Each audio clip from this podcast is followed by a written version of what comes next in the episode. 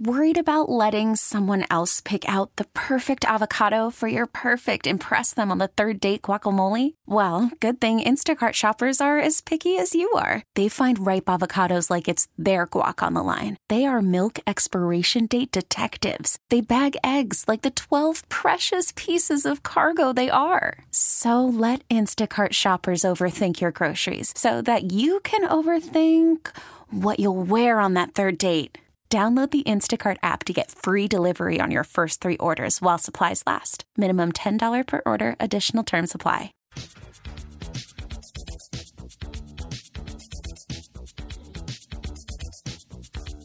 All right, Hurricane fans, tonight at 7, it's the 49th Annual U- University of Miami Sports Hall of Fame Induction Banquet at Jungle Island.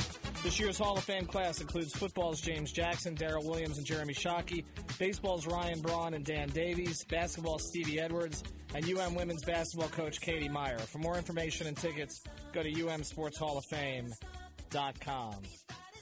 Ethan Skolnick back with Chris Perkins here on the program. We have the great honor of being joined by someone who used to join us quite a bit. On the Orion Fuel and Downstairs Convenience Stores guest line, they are truly steps beyond convenient. And we can say, Mike, that we decided to have you on the show before any of this Fizdale stuff happened. So this, I, I know, I know you're probably getting bombarded with requests. This is Mike Wallace. Uh, used to be with us here on Seven Nine of the Ticket and with ESPN. He now does a ton of work up with the Memphis Grizzlies in his new home. Thanks for joining us, sir. Hey, no problem at all, man. I'm still with you. Don't say used to be with you. I'm still with you. I'm just a little bit separated. That's all. It's all still family. Like, like I say, the original Mike Wallace. The first, the first Mike Wallace in South Florida. Hey, and, and, the, and, and the first thing that people wanted me to ask you on the text line was about your prediction that Orlando was going to be good this year. So I, you know, I, they don't let you off the hook. They remember everything you say, even if you haven't been saying it for several months. So. Oh man, I can't even remember that. So I must have been crazy when I said that. But yeah, all right, I'll take it. I'll take it. Uh, you, you, you'll take it. Speaking of taking it, taking that for data. Um, you, you you have you have a story I, I think you just put out. Um, I was just uh, trolling your Twitter account. Uh, sort of the backstory behind this. Uh, give our listeners, and this is David Fizdale yesterday, and now it's sort of the rant hurled around the NBA. But uh, what what what is the backstory behind it? I mean, this this thing is is about three four weeks in the making. You know, especially when you know when it comes to playing the San Antonio Spurs. So. For whatever reason, there was a quirk in the schedule, in the regular season schedule, that had the Spurs and the Grizzlies playing three times in a stretch of 18 days in the final month of the season, basically.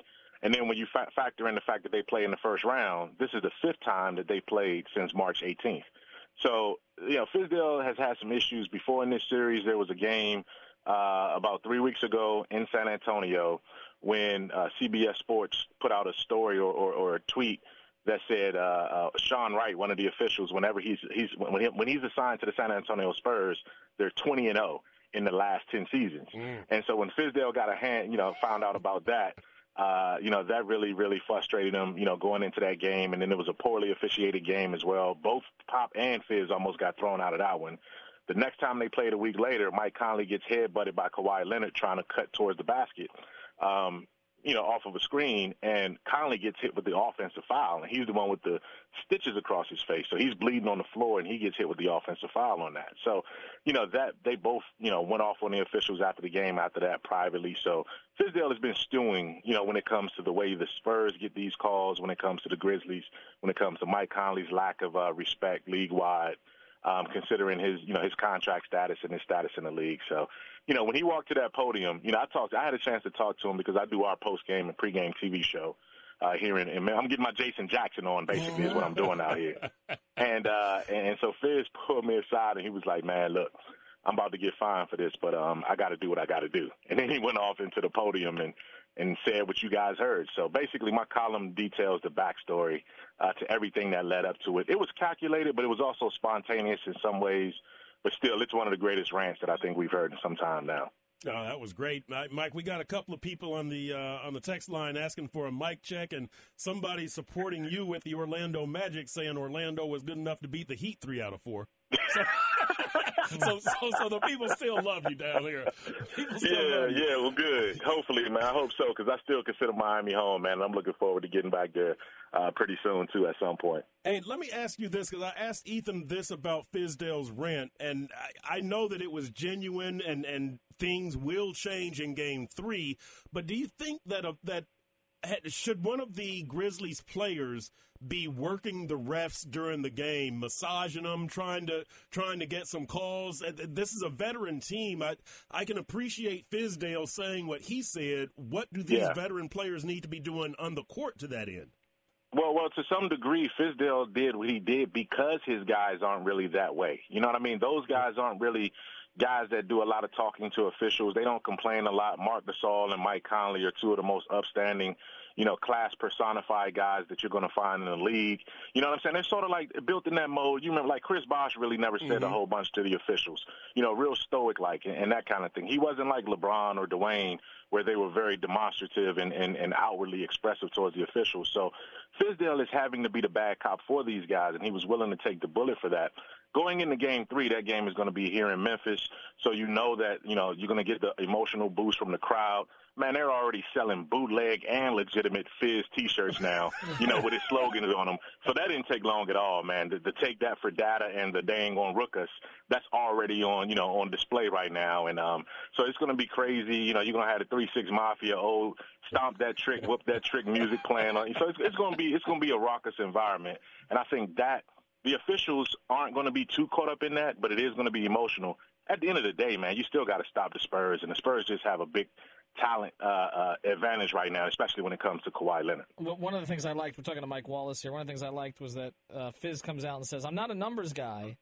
But here are a bunch of numbers.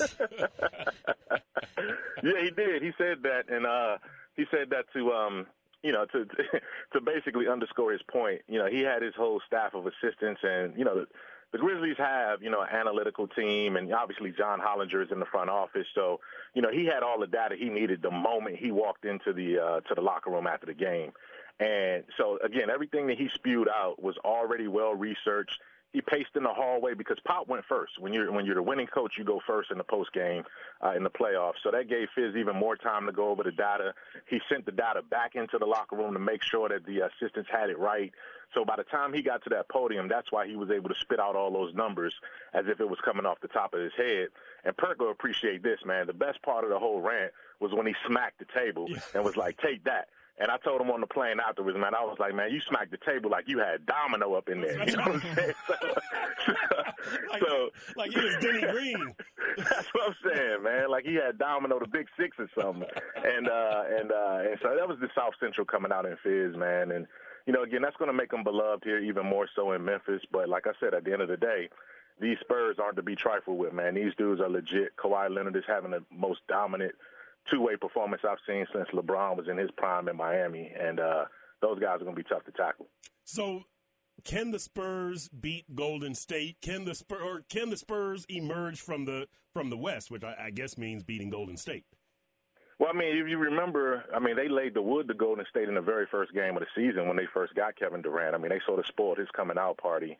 And then this is a Spurs team that's won back-to-back 60-win seasons for the first time in franchise history. So despite all those championships, you would have thought that they would have done this before.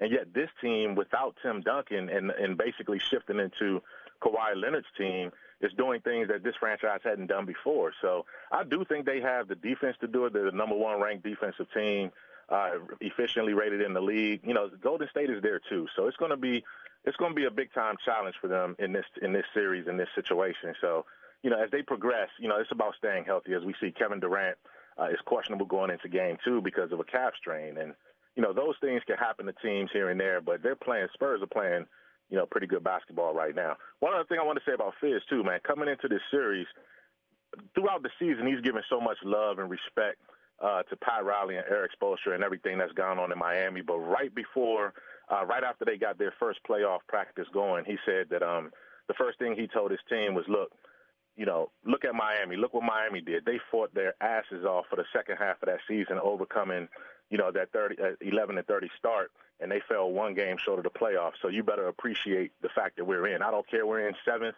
but we're in, and you know you don't take that for granted. So, you know, Spoelstra and, and Fizdale have been communicating all throughout the season, one way or another. So Fizdale definitely still has, you know, that bond and that connection with Miami, and he talks about it all the time with me, with me on and off the record. Mike, what is your impression of what Miami did this year, and do you think it's sustainable? If you were if you were the Heat, what direction would you take here? Would you try to bring that group back that went 30, 30 and ten or 30 and 30 and 11 second half of the season? Yeah, you know what, Ethan, it's funny because when the season started, we were still there. You know, I was still doing the show with you, and, and you know, we were setting the win projections for that team, and we said they would be lucky to win between 38 and 41 games. And at the end of the day, that's exactly where they ended. I don't want to say lucky to get there, but that's what they were. It just depended on whether Bosh was going to be a factor or not. And he obviously wasn't. Um, I was impressed. I, I was totally impressed with them and what they've done. You know, since that 11 and 30 start, everybody in the league was impressed by that. No one wanted to see them in the first round. As you can see, if you, if they would have gotten in at eight, I would have almost picked them to either go seven or win that series against Boston because there's nothing about the Boston Celtics that scare me at that point if you're the Miami Heat playing the way you played. But you don't get in. So in a way, you can look at that too as sort of the best of both worlds. You even your record, so you go, you avoid the losing season, and you still get an outside lottery chance to improve your uh, your draft stock. So you know we'll see where it goes, but it certainly was impressive for sure. So, uh, Mike, who, who was your MVP? And any answer other than Russell Westbrook is wrong. You know what? You know what, Perk? Um, I went on record in February. I went on record in March all the way into the last two and a half weeks of the regular season, Kawhi Leonard was my MVP, mm. and, and and and he was because when you look at what he was doing statistically, defense. I mean, this is two-time reigning defensive player of the year, and now he's averaging elite numbers offensively as well. There are teams that treated Kawhi, and Perk, you know this from covering football as well. Ethan, you too, that they treated him like he was a cover corner like Deion and like you know Revis and all those guys, they would teams wouldn't even run their offense to his side of the floor. So it's not like they ran at him and he got defensive numbers. An entire side of the floor was basically ignored when Kawhi was on the floor mm-hmm. uh, from a defensive standpoint. So the way he played defensively and dominated and offensively, I thought he had the most complete season. He's the most complete player to me until the last two and a half weeks. And that's when I saw Russell Westbrook twice in person. Um, and, and the fact that he galvanized the league – on the road. They were chanting MVP for him. He knew what he needed to do to catch Oscar, and he did everything he needed to do to catch him. He lifted that franchise. Without him, they would be nothing. Um, you know, they were three or four games away from winning 50 games. You know, just the fact that he did that when when you lose an elite player like a Kevin Durant, you're supposed to be in the lottery. Miami got there without, you know, uh, LeBron James the first time. You know, other teams have done that. Dwight left and Orlando went into the lottery you know, Oklahoma City didn't. They're in the sixth seed and they have a chance to win the first round series. So that was worthy of MVP to me at the end of the day. Mike, you got a mic check here? 30 seconds? I have been mic checking yeah, like yeah, that's true. That's true, man. For the well, last 10 minutes, man. I apologize. This train rolling through, man. No, so. that's that, that's okay. That's it's, it's train of people trying to talk to you. Well, thanks, man. We we appreciate it. Take that for data. Don't be a stranger. Uh, I don't know how long your playoff run's going to go, but if it does go much longer, we'd like to have you on again. Hey, anytime, guys. Take it easy, man. And uh, I'm telling you, if you guys get to Memphis, man, Chris, you know what I'm about to say. Gus's is on me, baby. That's it. That's it. I'll be there. I, will be there. Don't worry. All right. All right. Watch out for that train and take that for data. We'll be right back on 7 Night of the Ticket. This episode is brought to you by Progressive Insurance. Whether you love true crime or comedy, celebrity interviews or news, you call the shots on what's in your podcast queue. And guess what? Now you can call them on your auto insurance too with the Name Your Price tool from Progressive. It works just the way it sounds. You tell Progressive how much you want to pay for car insurance, and they'll show you coverage options that fit your budget. Get your quote today at progressive.com to join the over 28 million drivers who trust Progressive. Progressive Casualty Insurance Company and Affiliates. Price and coverage match limited by state law.